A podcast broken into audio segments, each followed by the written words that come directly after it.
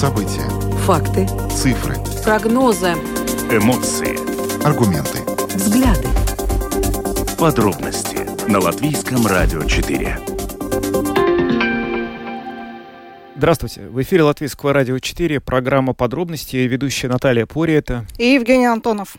Мы приветствуем также нашу аудиторию в подкасте и видеостриме. Коротко о темах, которые мы обсуждаем с вами сегодня, 4 августа.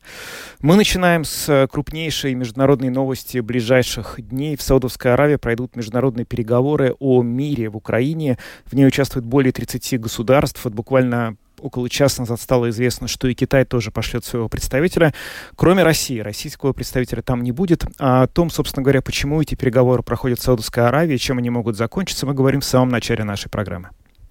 Следующая тема, которую мы обсудим. Сегодня начинается сбор подписей за введение всенародных выборов президента, которые инициировала партия «Согласие». «Согласие» подал законопроект еще в начале июня, чтобы вынести этот единый референдум, но Центральная избирательная комиссия заметила какие-то недостатки и дала партии срок до августа, чтобы они их устранили. Зачем вообще в Латвии всенародные выборы президента? Мы поговорим об этом с членом правления социаль... социал-демократической партии «Согласие» Валерием Агешиным.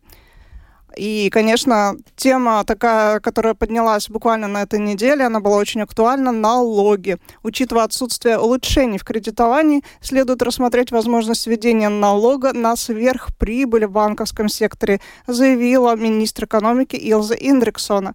Послушаем, что по этому поводу вот, и в отношении налоговых изменений в целом в интервью передачи «Домская площадь» сказала глава Совета по фискальной дисциплине Инна Штейнбука. Кстати, касательно касательно налогов, а, новость буквально вот, вот буквально только что пришла, что а, планируется не продлевать срок полномочий генерального директора, директора службы государственных доходов Евы Яунзема. Об этом мы тоже поговорим.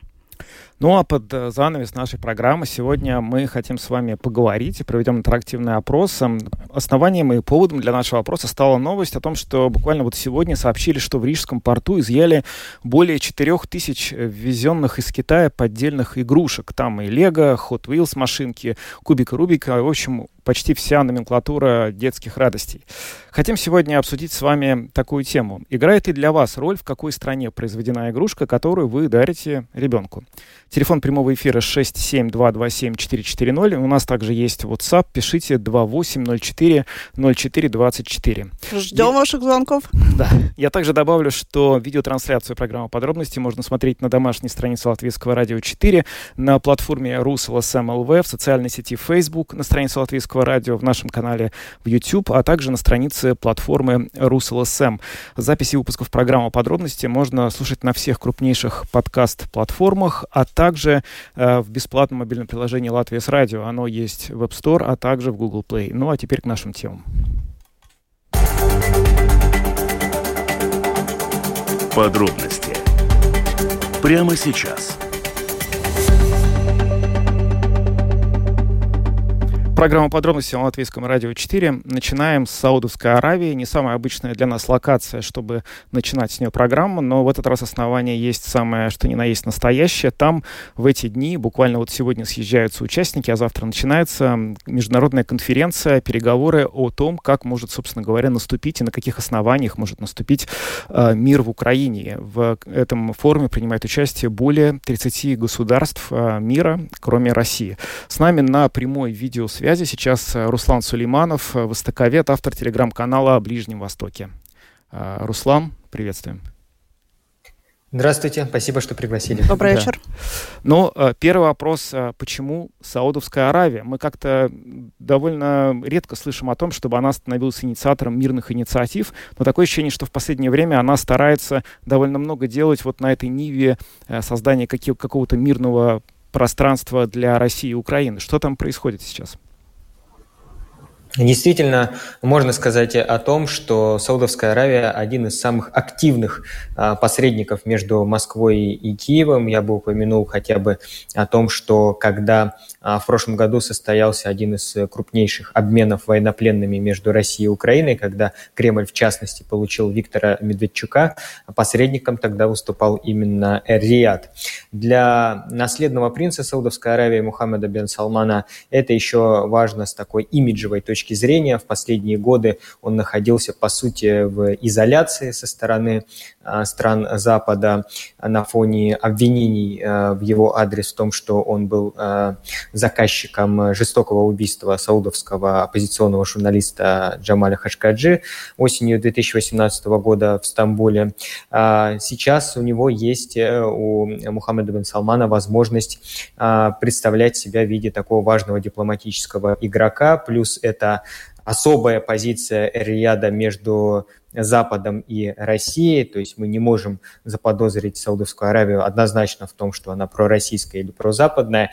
И вот это мероприятие а, по Украине, да, это вот такой а, важный э, жест э, в сторону Запада, в а, пользу Украины, но, повторюсь, это такая особая двойная игра. Угу. А что сейчас происходит в плане вот переговоров по э, перемещению, возвращению на Украину детей? Я понимаю так, что Саудовская Аравия довольно активно участвует в этом процессе. По крайней мере, были э, сообщения в прессе об этом где-то неделю назад, что вот для судьбы этих украинских детей, которых вывезли насильно с оккупированных территорий, теперь в частности решается при посредничестве Саудовской Аравии. А, про это поступает крайне мало достоверной информации. Все, конечно, решается по каким-то закрытым э, каналам, но из э, тех утечек, которые мы получаем, становится ясно, что с Москвой все труднее и труднее э, договариваться. Мы это видели на примере соглашения по зерну, из которого Москва вышла 17 июля, точнее, соглас... не согласилась его продлевать.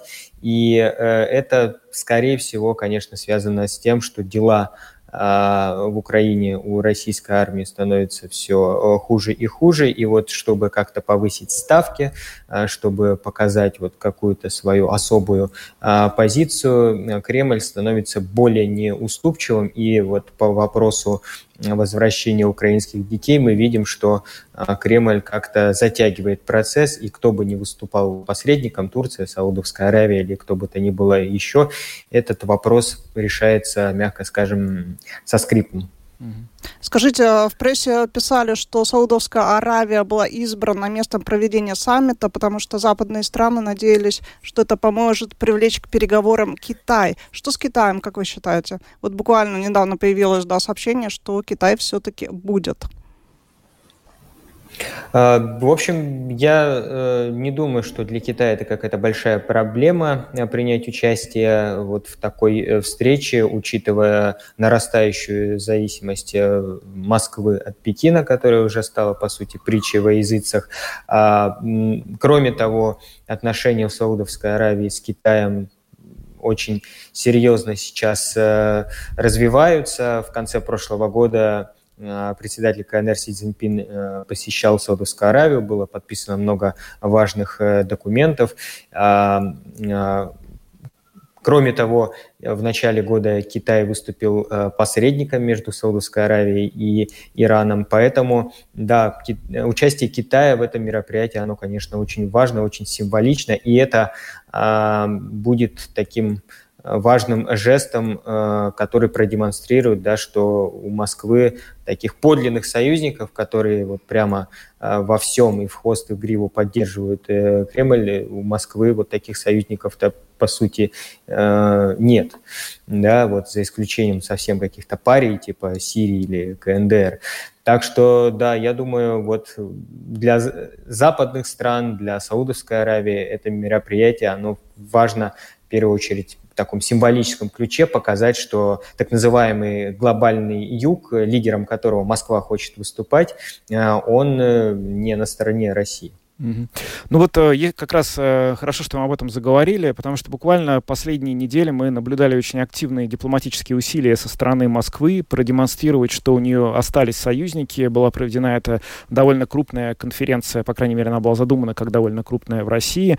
Э, Россия-Африка, туда приехало, правда, довольно мало, собственно, лидеров африканских стран, но, тем не менее, риторики по поводу того, что многие страны по-прежнему являются союзниками, было очень много. Вот сейчас мы говорим о саммите, в котором принимают участие и Бразилия, Индия, ЮАР, Индонезия, Мексика, Китай. А можно ли сказать, что сам факт того, что этот саммит проводится сейчас на таком достаточно высоком уровне, означает, что, в принципе, все вот эти страны, и БРИКС, и вообще глобальный юг, они устали от войны и тоже хотели бы как можно скорее ее завершить? Безусловно, я думаю, все так и есть, и я бы упомянул в первую очередь о продовольственных, об экономических проблемах, с которыми, кстати сказать, сталкиваются как раз именно вот такие страны, как страны Африки, страны Ближнего Востока. А везде наблюдается сейчас вот крайне непростая экономическая ситуация. Я могу сказать, например, про Египет, который я неплохо знаю, в котором я был в прошлом году, а, там рост инфляции, там растут цены на хлеб, потому что до начала войны а, Египет на 80% зависел от поставок а, пшеницы и подсолнечного масла из России и Украины. Сейчас все эти цепочки, конечно, подорваны, нарушены, да, и все хотят вот так или иначе разрешить э, вот этот конфликт, закончить эту э, войну. И еще бы я сказал, э, прежде всего, про страны Ближнего Востока, они, конечно, теперь ощущают огромную э, слабость э, Кремля. На Ближнем Востоке традиционно уважают силу и сближение, кстати, Москвы, э, скажем, с арабскими странами в последнее время стало происходить на фоне относительно успешной российской военной операции в Сирии, которая началась в конце 2015 года, когда Башар Асад остался у власти в итоге. Но вот начало полномасштабного вторжения в Украину показало, что разговоры о непобедимости путинской армии преувеличены, мягко говоря. И вот ощущая эту слабость, арабы идут вот на такие жесты в поддержку Украины, выделяя в том числе миллионы долларов. И еще бы я упомянул о том, что Владимир Зеленский уже приезжал э, в Джидду в мае нынешнего года. Он был участником э, саммита Лиги арабских государств, к неожиданности многих. А вот Россию туда не пригласили даже на уровне министра иностранных дел. Ну, тогда у меня появляется вопрос, действительно ли базисом для главной темы для переговоров мирный план Украины, который включает неприемлемые для Москвы условия по освобождению оккупированных территорий, а, действительно ли это вот главная, главная тема, вот именно этот план Зеленского из 10 пунктов? А, я думаю, так или иначе, это будет одна из э, ключевых тем. Я сомневаюсь, э, что будут вот какие-то практические результаты, да, то есть, возможно, какая-то декларация, какой-то документ будет э, принят с призывом, в первую очередь, к Кремлю, да, чтобы он обратил внимание на те страны, которых он считает дружественными, да, вот как они Э, какие месседжи они ему посылают. Но вот как это реализовать практически, я думаю, это будет огромный такой вопрос, да.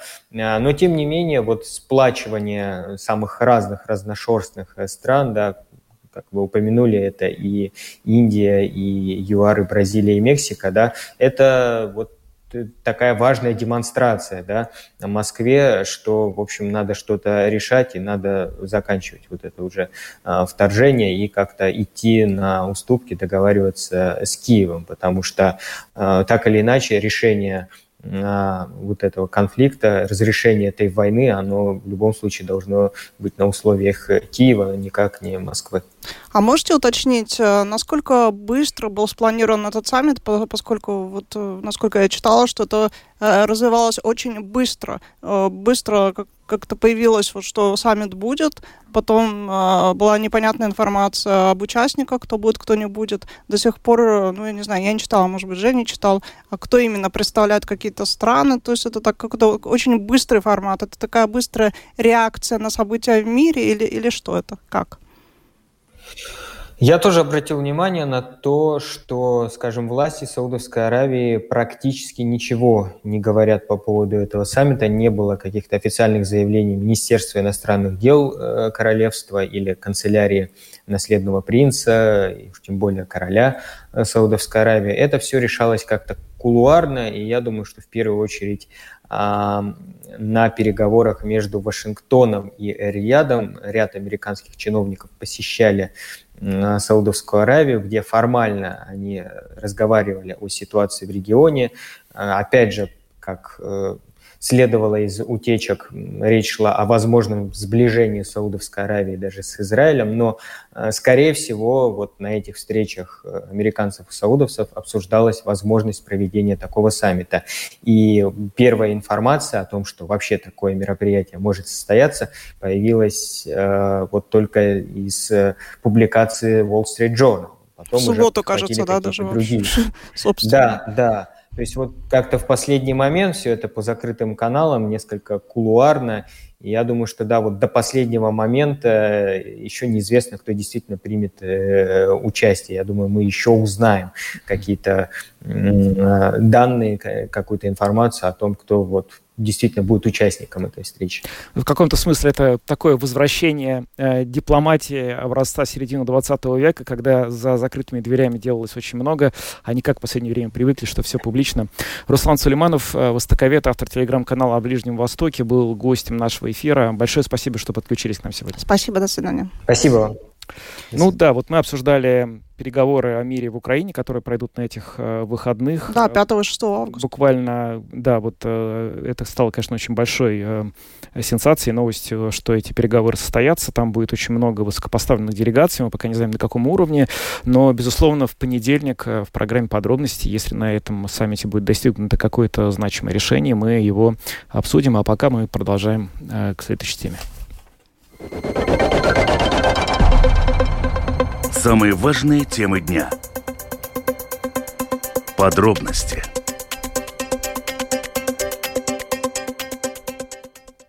Всенародные выборы президента. Сегодня начинается сбор подписей за введение всенародных выборов.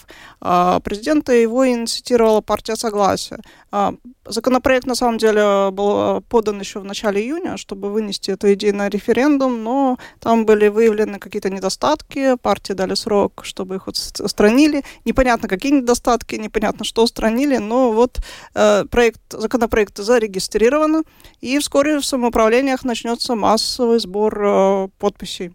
Собственно говоря, что за законопроект, что э, были за проблемы? Мы сейчас, и зачем вообще да? Мы сейчас спросим у человека, который лучше всего про это знает, член правления Социал-демократической партии «Согласие» Валерий Агешин с нами на прямой видеосвязи. А, здравствуйте. Здравствуйте. Добрый вечер, Валерий. Как да. вас плохо слышно? Да. Расскажите, пож пожалуйста, об этой идее всенародных выборов президента. Насколько вообще она вот э, с чем связан интерес э, партии к, э, к этой идее? Почему вы решили ее продвигать именно сейчас? Я считаю, что это очень хорошая новость, потому что 3 августа вчера Центр избирком зарегистрировал наш законопроект о всенародно избираемом президенте. Почему только сейчас? А, эта идея обсуждается в обществе очень давно, но всеми она всегда буксует и не получает никакого развития. Это несмотря на страстные предвыборные обещания многих политиков. Поэтому весной наша инициативная группа решила использовать э, свой интеллектуальный потенциал, так скажем, для подготовки законопроекта, вынесения этого вопроса на уровень э, всенародного сбора подписей, а затем и на уровень референдума. Мы написали добротный законопроект, подготовили аннотацию со всеми разъяснениями.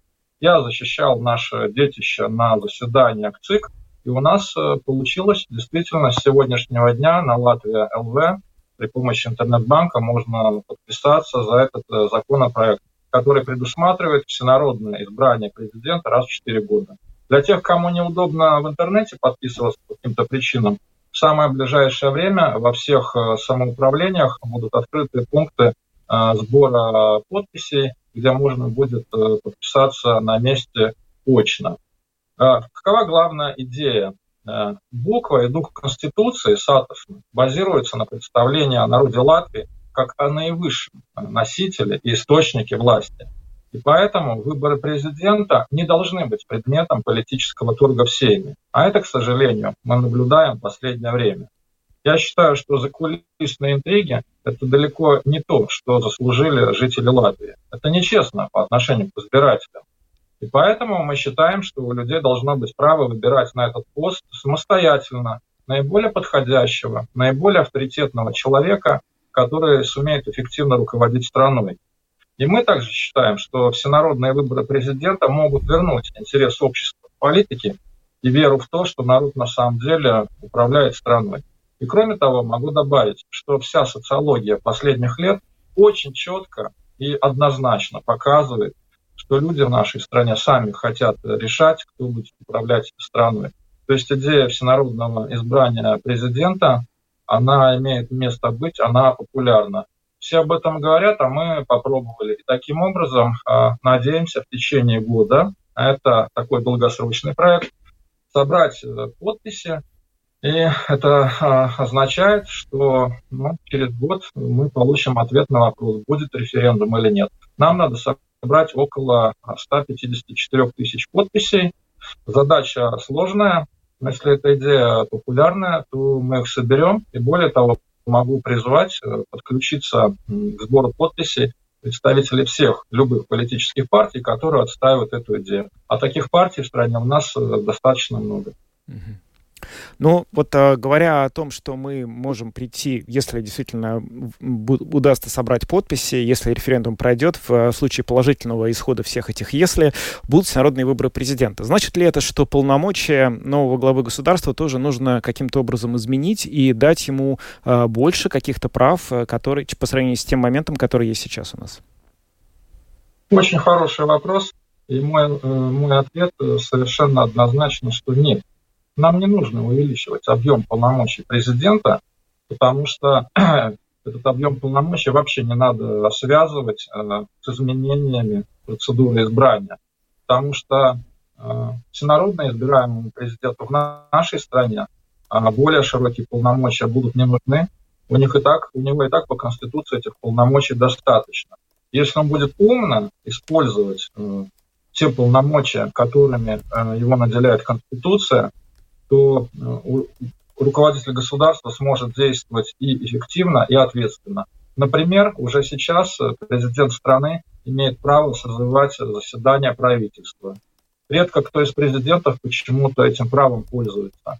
Да, я считаю, что если правительство у нас делает что-то не так, президент может созвать внеочередное заседание правительства, раз, другой, третий, определить э, повестку дня и попросить работать лучше. Вот хотя бы такой инструмент. То есть расширение полномочий э, это, это вовсе не панацея. Нет в этом никакой необходимости. И кроме того, э, у такого человека э, обязательно должен быть крепкий хребет, энергия, и огромное количество его сторонников будут его подгонять, чтобы он работал эффективно да, и использовал все инструменты, которые уже сейчас имеются э, в Конституции для того, чтобы продвигать э, свои идеи. Еще я хочу сказать одну такую вещь разного рода скептикам, которые уже появились повсюду и, и в социальных сетях, и на радио, в том числе на разных программах. Я слышу, что вот, мол, это плохо, не своевременно, всенародный избирательный президент. Я хочу сказать очень четкую вещь а, и напомнить народную мудрость которую трудно оспорить кому бы то ни было в нашей стране. Избиратель всегда прав. Нравится это кому-то или не нравится. Поэтому мы выносим этот вопрос на всенародное рассмотрение. Призываю всех жителей, кто считает эту идею правильной, в течение года подписаться. Вы сказали, что народ э, должен выбрать наиболее подходящего президента. Что вы имеете в виду под э, наиболее подходящего? Может быть, э, про, просто наиболее популярный, например. Его выберут, но он не будет подходить на роль президента. А, мы являемся демократическим и правовым государством, и народ является наивысшим носителем и источником власти. И кого народ э, выбирает, все, и будет выбирать в качестве президента, значит, на то воля и такова воля. Я считаю, что это должен быть авторитетный человек, э, человек хорошо подготовленный к работе в органах э, государственного управления, но в то же самое время каких-то особых цензов здесь записывать э, не хочется. В любом случае, если такие изменения будут внесены в Конституцию, то придется ну, всему писать и а, принимать как минимум два вспомогательных закона о том, как детально, конкретно происходят всенародные выборы президента раз в четыре года, и о том, как э, происходят выборы президента внеочередные. Если президент, допустим, не дай бог, э, скончался, ушел в отставку, отозван каким-то образом и не может больше исполнять свои полномочия. Вот в таких исключительных случаях, я считаю, здесь, да, президента может избирать Сейм. Государство лишилось президента за 6 месяцев, например, или за 3 месяца до очередных выборов президента, то да, здесь решение может принимать Сейм, и никакого конституционного кризиса быть не может, потому что уже сейчас из конституционного права Латвии, из его норм вытекает, что если с президентом что-то случается, или даже если он в командировке за границей, его функции исполняет кто? Второе должностное лицо государства, то есть спикер Сейма. Но проведение референдума стоит достаточно дорого. Насколько это уместно проводить э, референдум э, в нынешних э, достаточно сложных экономических условиях? Я не считаю это аргументом уж, простите, потому что мы можем зайти далеко, и если дороговизна отказаться от всенародных выборов Сейма, отказаться от выборов самоуправления Рижской думы, Даугавпилской думы, Лепойской думы и кто от этого будет выигрышем. И на фоне того, как э, тратятся у нас э, средства в государстве на какие цели, у нас пропадают миллионы да, бюджетных денег, знаете, несколько миллионов э, евро раз в 4 года. Это та сумма, которую, я считаю, мы можем поднять и осилить. Валерий Агешин, член правления Социал-демократической партии «Согласие», был гостем нашего эфира сегодня. Спасибо вам за то, что приняли участие в нашей программе. Спасибо. Спасибо вам за ваши вопросы. Всего доброго. Мы обсуждали всенародные выборы президента Латвии. Сбор подписей начался сегодня. Он продлится на протяжении года. Собрать нужно 154 тысячи подписей, как сказал нам господин Агешин. В случае, если эти подписи будут собраны либо в бумажном, либо в электронном виде, э, будет проведен референдум о необходимости изменения порядка избрания главы государства Латвии. Ну, вот до этого уже инициативы такие были, но пока что политичес, политической поддержки они не нашли. Да, это на самом деле очень интересно. Об этом тоже можно много порассуждать, потому что вот э, мы часто сравниваем себя с другими странами Балтии. Вот у нас есть три страны Балтии, и э, в Эстонии очень похожая история с нами. Там э, тоже президент избирается в парламенте, и система избрания гораздо более сложная, чем в Латвии, и там тоже очень долго обсуждается, что, может быть, нам, наконец, ввести всенародное голосование, и они под разными, на самом деле, предлогами и по разным причинам от этого отказываются. Вот. А в Литве наоборот. А, значит, есть фигура всенародно избранного президента а, Литвы. Но интересно, что 31 а, э, мар, марта, да, когда, мая, извиняюсь, когда были выборы президента Латвии, э, мы вот э, здесь у нас был специальный эфир по этому вопросу, и у нас были эксперты из Литвы и Эстонии, и они сказали, что они как раз политологи не хотели бы всенародных выборов президента. Почему?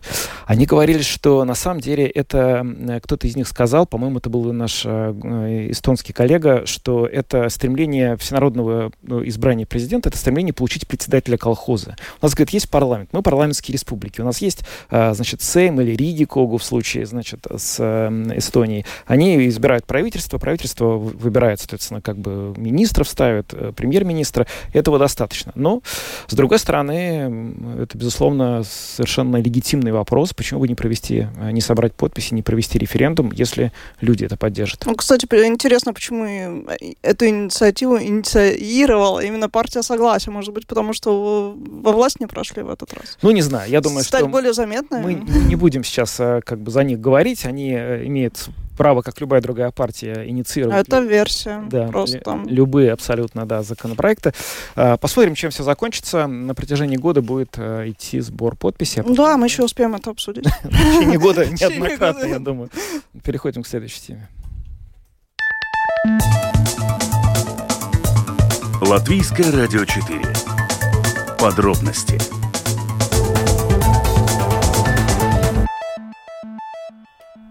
Да, налоги, налоги, еще раз налоги. А, актуальная для всех тема. На этой неделе Министерство финансов подготовило аж четыре сценария по налоговым изменениям и передало их для обсуждения в, коорди... в координационную группу а, по совершенствованию налоговой политики. Вот только содержание этих сценариев пока публично особо, особо неизвестно, честно говоря.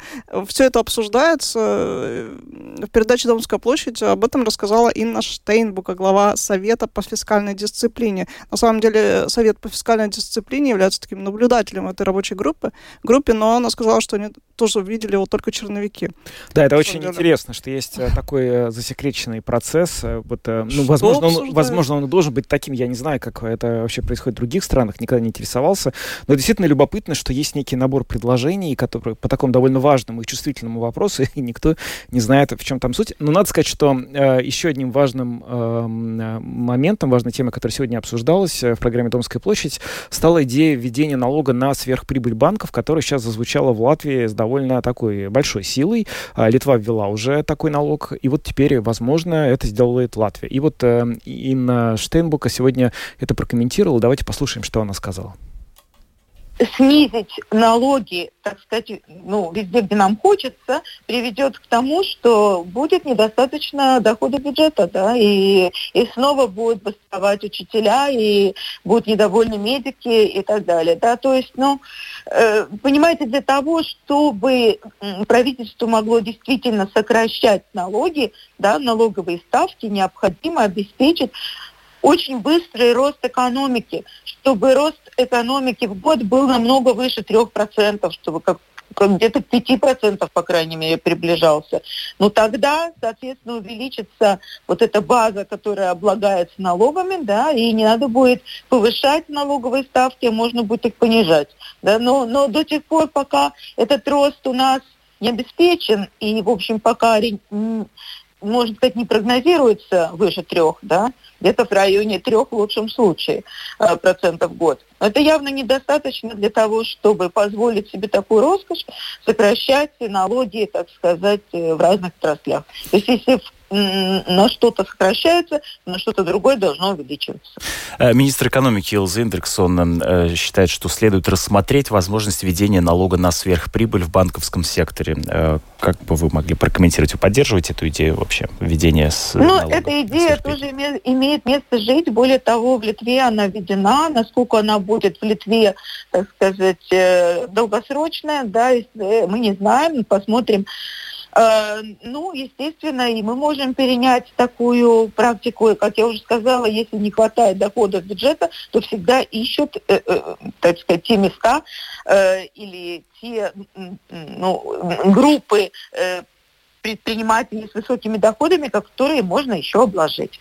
Но, с другой стороны, я не очень уверена, что коммерческие банки, если им, так сказать, обложить сверхприбыль дополнительным налогом, что они при этом будут более дружелюбны по отношению к своим клиентам.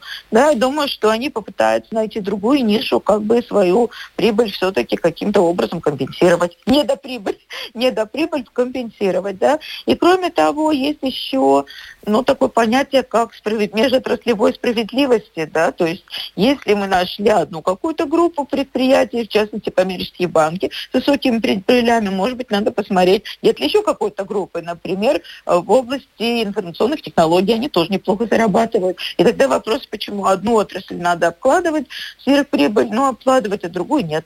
Ну, то есть э, есть как позитивные, так и негативные моменты. Я надеюсь, что рабочая группа э, рассмотрит все возможные последствия того или иного решения, но примет какое-то решение. Ну, вот одна идея заключается в том, чтобы увеличить сбор э, налогов. Э, каким образом это можно сделать, чтобы, с одной стороны, стороны, э, не только увеличивать, понижать, как вы сказали, но в том числе и э, само по себе увеличить э, собираемость налогов как таковых?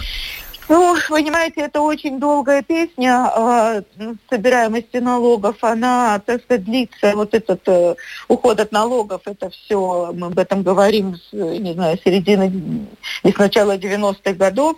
А возле ныне, ну, не, нельзя сказать возле ныне там, конечно, ситуация получше, чем тогда, но э, очень большое, большая доля вот этой теневой экономики или ну, тех э, людей или тех предпринимателей, которые успешно обходят э, налоги. И надо сказать, что во время ковида ситуация немножко ухудшилась, потому что в это время, когда очень многие, скажем, предпри... ну, сервисные предприятия, которые оказывали услуги в области там, ну, не знаю, парикмахерские там, или там рестораны или там еще что-то, они были вынуждены не работать, и многие, так сказать, работали ну, подпольно, да, то есть не э, декларируя свои доходы. Естественно, они же не могли работать официально. Ну вот, и это, так сказать, увеличило э, несобираемость налогов или уход от налогов. Вот. И с последствием вот этой вот э, ну, ментальной направленности тоже надо бороться. Если к чему-то привыкли лучше уходить от налогов, то потом трудно вернуться, так сказать, на обычную стезю. Но в любом случае, конечно, там есть э, большие э, ну, большой потенциал, что если увеличить собираемость налогов, то ситуация улучшится даже без повышения налоговых ставок. Но это пока что теория, которая на практике, к сожалению, реализуется очень-очень медленно. Я даже не хочу в этом обвинять никого, э, потому что для того, чтобы люди охотно или предприниматели охотно платили налоги, они должны быть абсолютно уверены в том, что бюджет тратится в их интересах, и они должны доверять своему правительству, вот так, как доверяют, например, в скандинавских странах и в других европейских странах. К сожалению, опросы показывают, что в Латвии доверие к правительству ниже, чем в других странах Европы во многих ну, странах. И поэтому мне кажется, что это такая работа, э, работа с, э, с избирателем, работа с налогоплательщиком, не только объяснять ему, что налоги честно надо платить, но и объяснять ему, что вот эти вот собранные налоги будут потрачены для его же блага. Инна Штейнбука, экономист, глава Совета по фискальной дисциплине, сегодня прокомментировала довольно бурные многочисленные новости, которые связаны с различными планируемыми реформами, которые касаются как налогов, так и возможного вот э, введения нового налога на сверхприбыль банков. И, в общем, в том, что она сказала в самом конце, прозвучала такая очень, наверное, рациональное, очень большое зерно есть в том, что она сказала, что важно, чтобы люди, которые платят налоги, понимали и доверяли тому, как эти налоги расходуются, и это тогда повышает, в общем, желание налогоплательщиков эти деньги отдавать, платить, а не каким-то образом прятать и пытаться обходить э, все эти налоговые режимы. Слушай, ну вот э, Инна Штейнбург сказала, что это такая долгая песня о сборе налогов, но на самом деле для генерального директора СГД Евы Янзен это казалось такая песня не очень долгая. Вот она продлится до 12 февраля следующего года когда решено не продлевать срок полномочий ее на ну, да, вот там, должность какая-то прям. Ну да, должность, конечно, прямо скажем. Э, есть, конечно, наверное, еще более сложные должности в системе власти. Не позавидуешь, честно но, говоря. Ну да, э, многого хотят, и не, непонятно, насколько много можно сделать. Ну, это такой давний конфликт, на самом деле. Минфин, э, СГД, там, там да. Ну, э, мы будем за этим процессом очень внимательно следить, потому что это касается буквально всех и каждого. И, разумеется, как только станет что-то хотя бы понятно про эти вот четыре возможных сценария изменения э, фискальной системы, мы будем об этом говорить, приглашать экспертов и обсуждать это настолько детально и конкретно, насколько вообще это возможно. Надеюсь, что в конце концов они придут к одному сценарию, тогда уже точно нам будет известен этот один сценарий. Также мы на следующей неделе, я думаю, получим э, комментарии и Евы Яунзема по поводу вот этого э, решения. Так что будем следить за налогами. Будем. Надеемся, будем. что все так и выйдет. Ну, что ж, переходим да. к нашей последней игрушечной теме. Самые актуальные темы дня. Подробности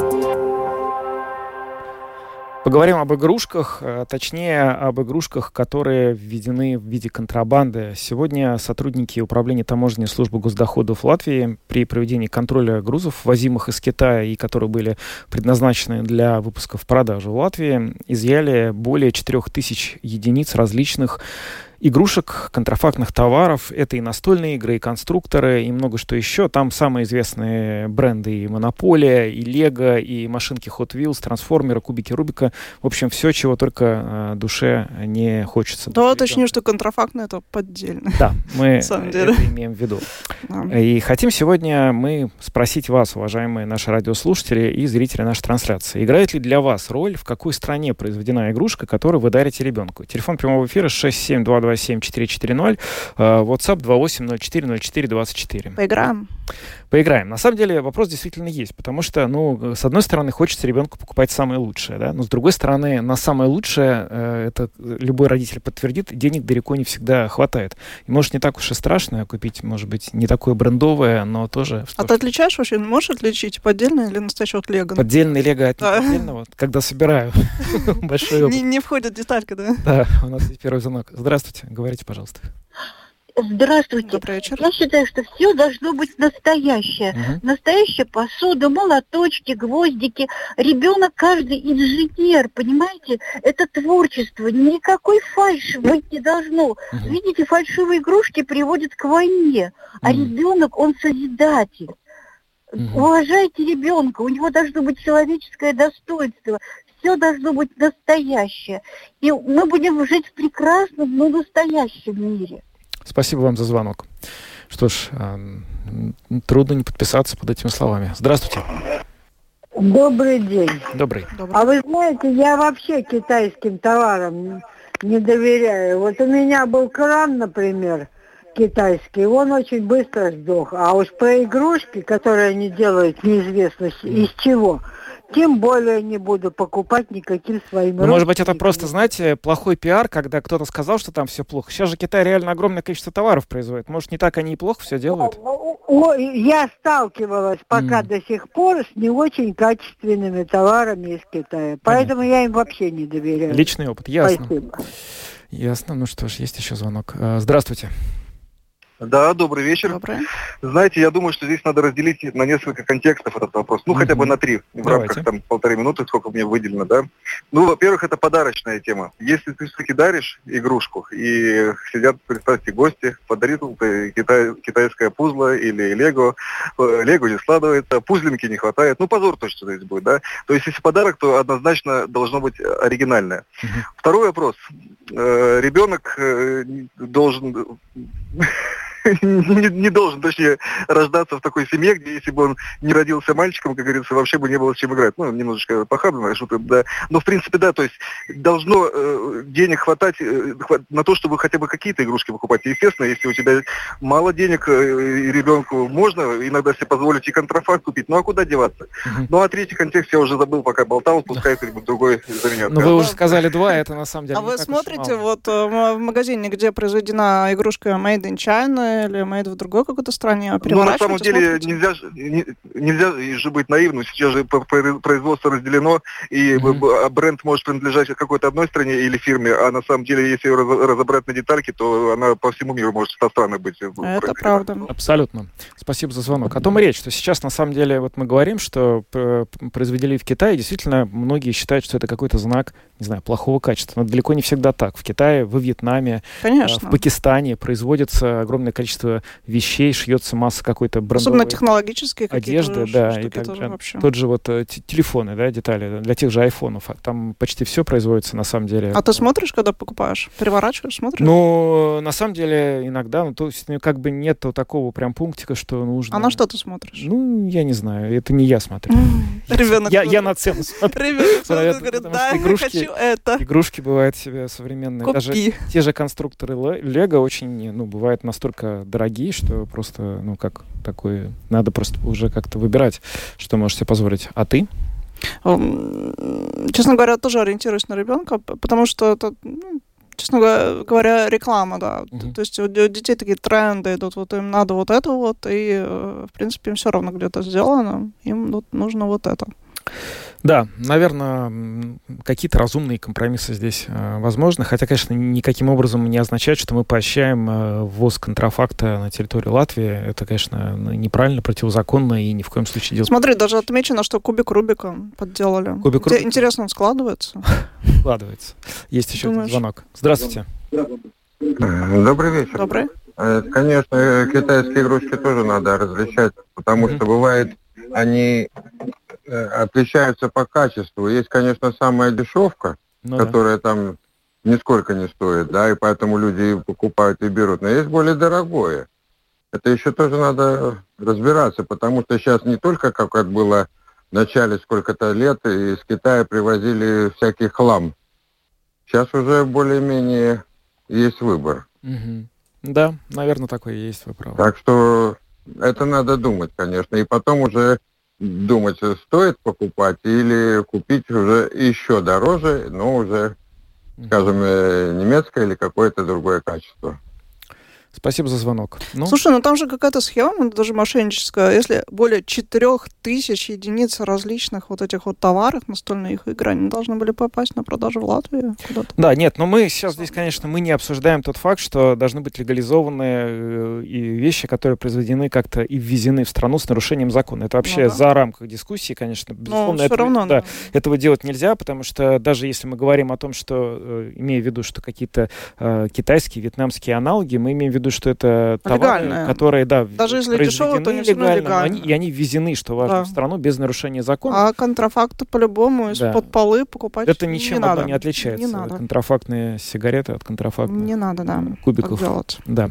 Ну что ж, спасибо всем, кто принял участие в нашем сегодняшнем опросе. Мы поговорили о поддельных игрушках из Китая, и не только поддельных, и не только из Китая. И на этом, наверное, mm. Да, мы желаем легального, приятного шопинга на этих выходных, на этих выходных. и вообще хорошо отдохнуть, да. чтобы погода была хорошая. А, кстати, Дальше. обещают, что будет очень хорошая погода. Тепло, главное. Прямо жару обещают, и да. очень жаркую ночь. Успейте отдохнуть, потому что вроде на следующей неделе будет похолодание. Да, на этом наша программа подробности заканчивается. Сегодня ее провели Наталья Пориета и Евгений Антонов. А, звукооператор э, Том Шапейко, видеооператор Роман Жуков. До свидания, до понедельника. Приятных выходных.